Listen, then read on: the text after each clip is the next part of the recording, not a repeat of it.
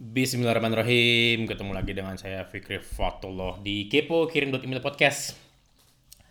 Kepo didukung oleh uh, podcast ini ya didukung oleh salesfunnel.id ya pelatihan super sales funnel untuk baga bagaimana kita bisa membangun sales funnel untuk mendatangkan penjualan yang konsisten di internet ya Silakan gunakan kode kupon KEPO jika Anda ingin mendaftar. Uh, buka salesfunnel.id, gunakan kode kupon KEPO untuk mendapatkan diskon 10% saat mendaftar.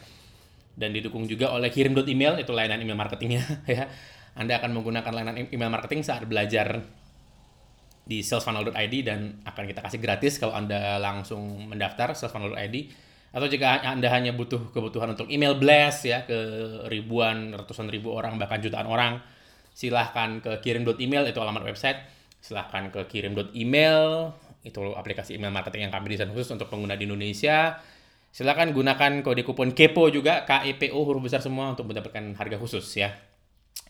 Nah saya rekam ini lagi ada kasus menarik ya yaitu tentang dirut Garuda yang dipecat oleh menteri ya menteri Pak Erick Thohir ya memecat dirut Garuda karena terbukti membawa membawa beberapa unit sepeda Brampton dan komponen Harley Davidson kalau saya tidak salah beritanya menggunakan pesawat yang baru diberi uh, baru dibeli oleh uh, Garuda ya.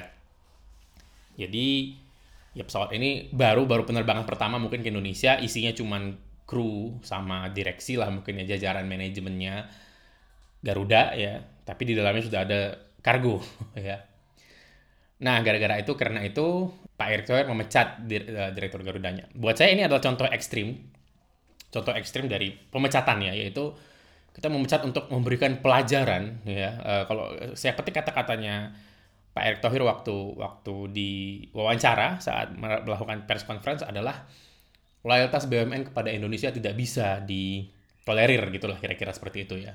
Jadi biarlah ini menjadi contoh lah gitu ya, ini menjadi contoh bagi jajaran direksi BUMN lain untuk jangan macam-macam sama mengelola amanah dari negara kira-kira seperti itu ya. Ya luar biasa bagus ini contoh yang bagus, contoh yang positif menurut saya. Ya. Tapi ini contoh kasus ekstrim ya. Apalagi bagi usaha kecil menengah ya seperti kami lah dikirim buat email lah ya. Usaha kecil miliaran ya, UKM ya nggak boleh bilang menengah ya. Usaha kecil miliaran UKM ini mungkin contoh ekstrim dan ini mungkin sangat jarang terjadi. Ya, jarang sekali saya lihat kasus di lapangan UKM itu memecat untuk memberikan contoh pada yang lain supaya jangan macam-macam enggak itu itu itu jarang sekali ya. Uh, kalau emang ini terbukti bersalah jajaran direksi yang, ter, yang dipecat terbukti bersalah maka ini mungkin pemecatan yang termudah ya ini jelas ya ini outcome yang jelas ya. Akan sangat mudah memecat orang yang bermasalah ya. Nauzubillah mizalik misalnya tim kita ada yang maling misalnya ada duit dimalingin gitu kan digelapkan. Ya itu hal yang sangat mudah sekali memecat memecat orang tersebut yang menggelapkan uang kita gitu ya uang perusahaan maksudnya ya itu mudah sekali. Ya, tinggal di track siapa yang menggelapkan ketahuan, jelas semua buktinya ada, dipecat dan kemudian yang mungkin diproses secara hukum itu outcome yang ketebak gitu loh. Ya, outcome yang artinya itu bukan keputusan yang akan ngabisin energi kita untuk mengambil keputusannya. Saya pribadi kalau udah buktinya semua lengkap ya pecat, selesai. Ya, tidak ada pertimbangan bikin saya susah tidur enggak ya satu-satunya penyesalan yang saya alamin adalah kenapa saya nggak pecat dari dulu. Itu yang yang yang penyesalan yang akan saya saya alamin ya. Tapi seringnya seringnya ya seringnya dalam kasus small business ya paling nggak dalam kasus saya itu seringnya adalah kita memecat orang yang baik ya. Ini yang bikin susah tidur tuh di sini gitu loh. Ya yang kita pecat itu bukan orang yang bermasalah enggak. Ya nggak ada nipu nggak ada nyuri duit enggak ya dan dia orang yang baik dia orang yang misalnya dia kepala keluarga yang baik gitu dia ngurusin anak-anaknya dengan baik ngurusin keluarga dengan baik ya. Jadi orang-orang seperti ini yang kadang kita pecah. Ini yang bikin saya pribadi susah tidur gitu loh ya. Jadi bukan orang yang bermasalah yang bikin susah tidur enggak. Kalau dia udah terbukti bermasalah dia emang udah jelas nipu ya saya nggak nggak akan pusing lah gitu. Itu bukan keputusan yang sulit. Saya nggak perlu menimbang apa-apa gitu loh ya. Sudah ada bukti yang jelas ya sudah dah gitu loh kan ya selamat tinggal selesai gitu tapi kalau dia mungkin ada masalah dari sumber yang lain yang di mana kita harus mencat dia padahal dia adalah orang yang baik nah ini masalah dan dan dan masalahnya kebanyakan seperti itu Ya, yang kita pecat itu bukan orang yang jahat atau punya niat jahat, enggak atau berbuat jahat ya. Niat aja mungkin belum berjalan ya sudah lah ya. Tapi dia belum berbuat, dia tidak ada berbuat jahat gitu, tapi harus kita pecat. Bisa jadi karena kesalahan kita mengambil keputusan. Paling sering tuh di situ yang saya lihat ya. Saya ngerekrut orang, saya pikir setelah saya interview segala macam, dia cocok di posisi ini karena dia ngelamar di posisi posisi tertentu, misalnya technical support gitu ya. Saya masukin dia ke sana, ternyata nggak cocok gitu loh ya jadi kalau kita bongkar lagi ternyata dia ngelamar itu ya karena darurat mungkin ya. Jadi apa pun lowongan yang ada dia masuk aja. Jadi dia lihat lowongan yang kira-kira dia bisa mana nih? Technical support ya masuk gitu kan. Ternyata di dalam kirim buat email technical support itu salah satu yang sangat menantang gitu loh ya. Salah satu yang sangat ya itu bukan kerjaan kaleng-kaleng gitu loh. Itu kerjaan yang luar biasa penuh pressure ya. Dan akhirnya orang ini nggak bisa keep up, orang ini nggak bisa me mencapai ekspektasi kita terhadap dia gitu loh ya dan akhirnya dia terpaksa kita pecat karena mulai berdampak negatif ke perusahaan. Sebenarnya kalau diurut-urut ya itu itu salah saya. Itu salah saya yang merekrut, itu bukan salah si orang yang lamar ya. Ya kok kok saya tidak tidak detail mewawancaranya gitu ya. Itu itu kesalahan sebagian besar itu akan kesalahan si business owner menurut saya ya. Dari sekian banyak cerita yang saya dengar itu itu kesalahan si business owner, bukan kesalahan orang yang direkrut. Ya. Ya adalah wajar orang yang masuk itu tidak tahu harus di training itu ya wajar sekali itu umum sekali ya. Astra itu kalau Anda lihat Astra itu trainingnya puluhan. Ya. Gitu seseorang masuk ke dalam Astra ya ke perusahaannya.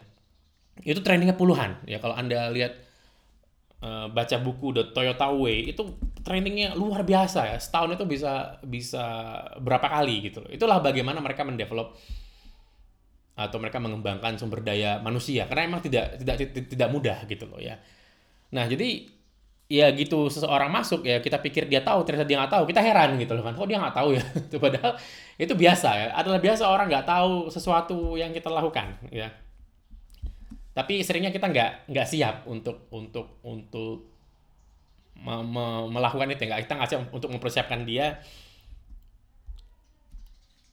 menyatu dalam perusahaan ini gitu ya training kita mungkin kurang atau training kita mungkin didesain untuk bukan orang yang seperti dia karakteristiknya dan lain-lain ya. Jadi intinya apa?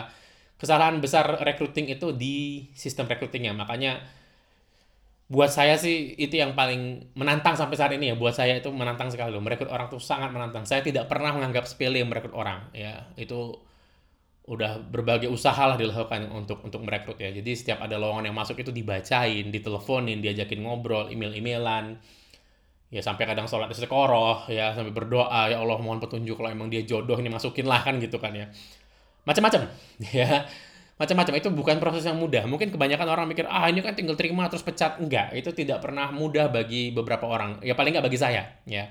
Dan sebenarnya sih bagi teman-teman saya ya. Beberapa orang teman-teman saya juga seperti saya bukan orang yang mudah banget yang bisa menerima pemecatan dengan mudah ya.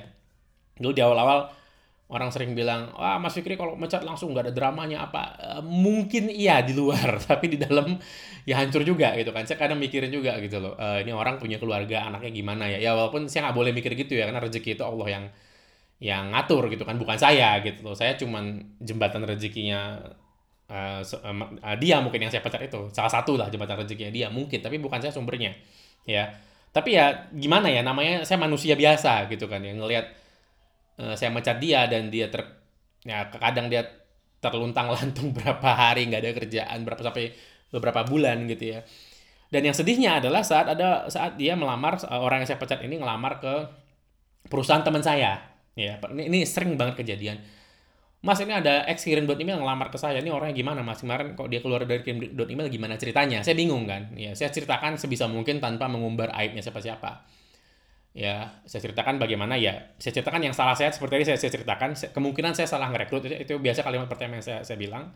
Dia ngerekrut ke sini saya tempatkan ternyata salah. Saya kurang banyak interview saya kurang kenal dia saya langsung terima aja saya salah. Sebagian besar e, seperti itu yang saya katakan. Tapi kalau dia tanya apakah saya merekomendasikan dia? Itu bukan sesuatu yang mudah saya berikan gitu loh ya. Bukan sesuatu yang mudah saya berikan. Kalau tanya mas uh, rekomend nggak kalau kalau dia masuk ke saya saya biasa diem atau saya biasa ya coba tes aja mas. Saya hampir nggak pernah bilang iya. Kenapa? Karena uh, ya tadi ya saya belum belum belum mungkin belum ngerasain dampaknya saat saat dia masuk walaupun ya proses masuknya itu salah saya gitu kan. Tapi setelah dari dalam itu ya kita berdua yang bertanggung jawab menurut saya seperti itu. Ya. Nah jadi itulah uh, soal pecat memecat tidak pernah mudah.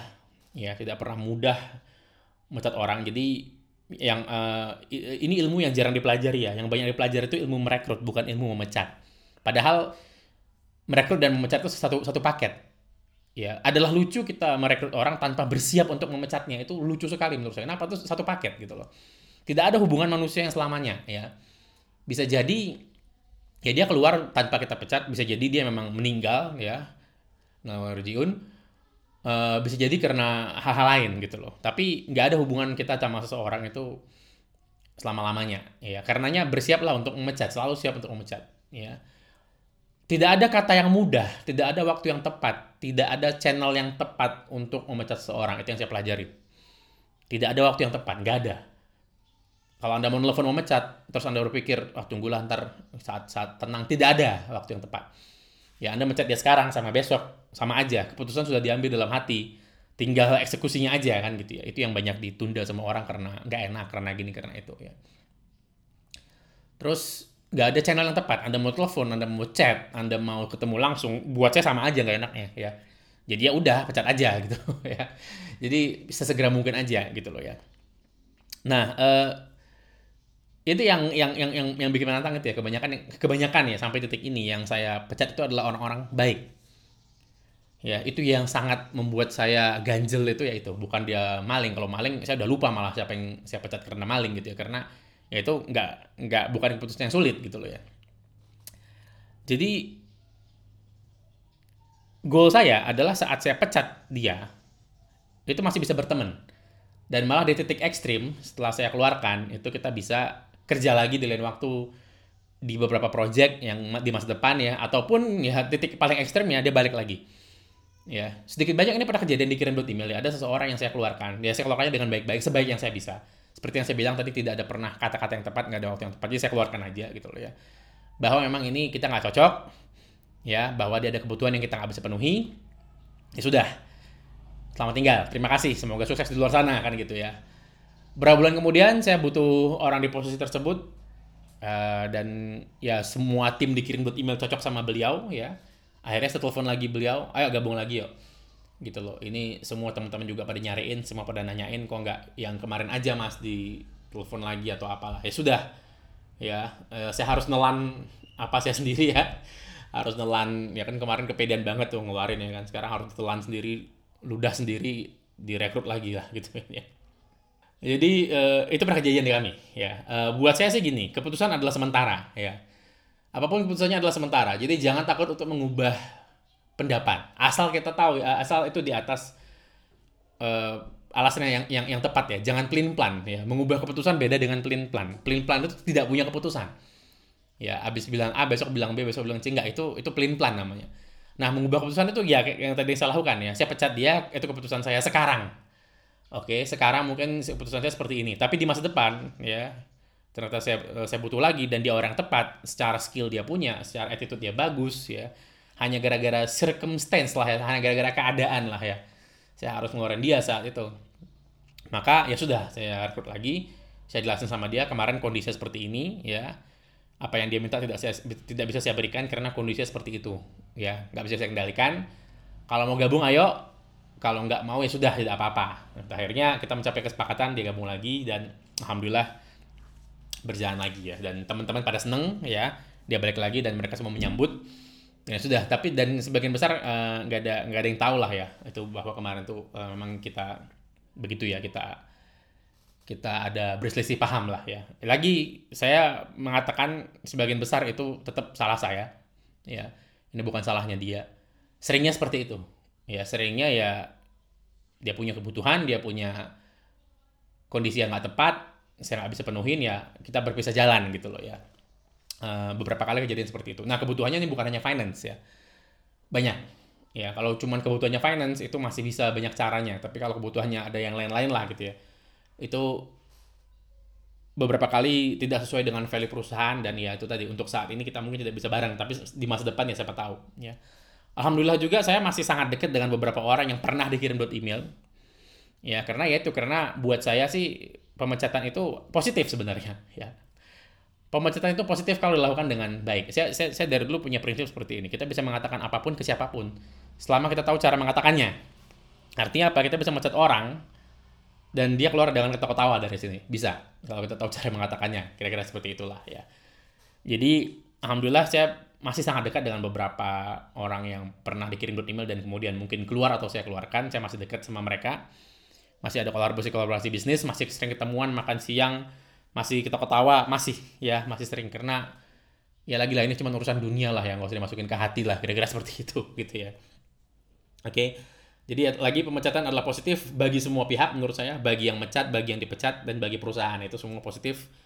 Bagi yang mecat ya paling nggak plong putusan sudah diambil ya kita move on waktunya kita melihat melihat hal-hal baru ke depan bagi yang dipecat ya mungkin itu jadi pelajaran ya untuk untuk dia. Ya karena buat saya semua kejadian adalah netral. Jadi bagaimana dia, dia merespon dari dia dipecat itu lebih penting buat saya daripada pemecatan itu itu sendiri ya.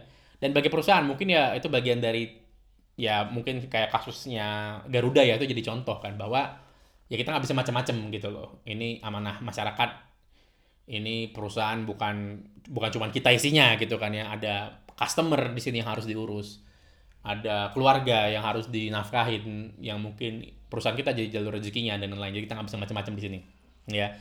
Nah itu, artinya itu semua positif pemecatan buat saya adalah sangat positif. Jadi ya pecatlah dengan baik. Ya karena bisa jadi ya uh, itu ini ini jadi pelajaran lebih banyak bagi yang dipecat daripada kita yang mecat gitu ya. Jadi ya uh, belajarlah mecat. Ya seperti saya sekarang lagi belajar mecat dan seperti podcast ini saya rekam untuk diskusi saya tentang memecat. Jadi saya masih belajar cara memecat, saya masih belajar cara merekrut ya. Jadi saya belajar kedua-duanya ya. Masalahnya jarang sekali materi yang membahas cara mecat, lebih banyak membahas cara merekrut. Dan kalau kita ikut kelas manajemen manusia itu mecatnya pasti kebanyakan lah ya, bukan pasti lah ya. Kebanyakan yang saya ikut itu mecat itu sangat tidak manusiawi, pakai surat apa dipecat ah gitu kan ya sangat nggak manusiawi. Padahal ya lagi lah hubungan kita sama seseorang bukan hanya dalam kerjaan ya tapi dalam banyak hal. Cita-cita saya adalah ya saat saya meninggal saya bisa dikubur sama orang-orang yang pernah kerja bareng saya gitu loh ya. Walaupun sudah saya pecat masih mau datang ke ke ke prosesi penguburan saya gitu kan ya. Masih mau bantuin ngubur saya karena ya namanya orang meninggal nggak bisa ngubur diri sendiri kan ya. Jadi goalnya adalah itu buat saya pribadi goalnya adalah itu. Ya. Jadi jagalah hubungan yang baik karena pertanggungjawaban kita bukan hanya di pekerjaan tapi juga di akhirat ya. Itu aja mungkin dari saya. Ngomong yang baik-baik mencat yang baik-baik ngerekrut yang baik-baik ya. E, kembangkan usaha kita yang baik-baik. Ya kalau memang belum butuh ngerekrut nggak usah direkrut kerjain dulu sendiri aja ya. Kalau sudah waktu yang ngerekrut silahkan direkrut ya. Karena tidak pernah mudah untuk merekrut tidak pernah mudah untuk memecat ya. Kecuali eh, lagi seperti yang saya katakan nggak semua eh, memecat orang yang bermasalah itu sangat mudah Masalahnya adalah sebagian besar kita pecat itu nggak punya masalah sama kita. Masalahnya itu tadi ya, keadaan, kondisi, masalah kita salah ambil keputusan yang mengakibatkan dia jadi korban, ya dan lain-lain. Oke, okay? jadi bukan karena dia orang yang tidak baik, enggak. Saya jarang sekali mencat orang yang tidak baik, jarang sekali. Ya, itu aja mungkin dari saya. Uh, sampai ketemu di episode selanjutnya. Jangan lupa gunakan kode kupon kepo, kirim email podcast ya kepo k e p o uh, itu kupon bisa, bisa, bisa digunakan ke semua produknya kirim email salesfunnel.id silahkan dibuka gunakan kode kupon kepo atau kirim email buka gunakan kode kupon kepo dan belanja.bio tentu saja ya. Silahkan buka belanja.bio itu uh, toko online di Instagram sama gunakan juga kode kupon kepo untuk mendapatkan diskon. Terima kasih. Sampai ketemu di episode selanjutnya insya Allah. Assalamualaikum warahmatullahi wabarakatuh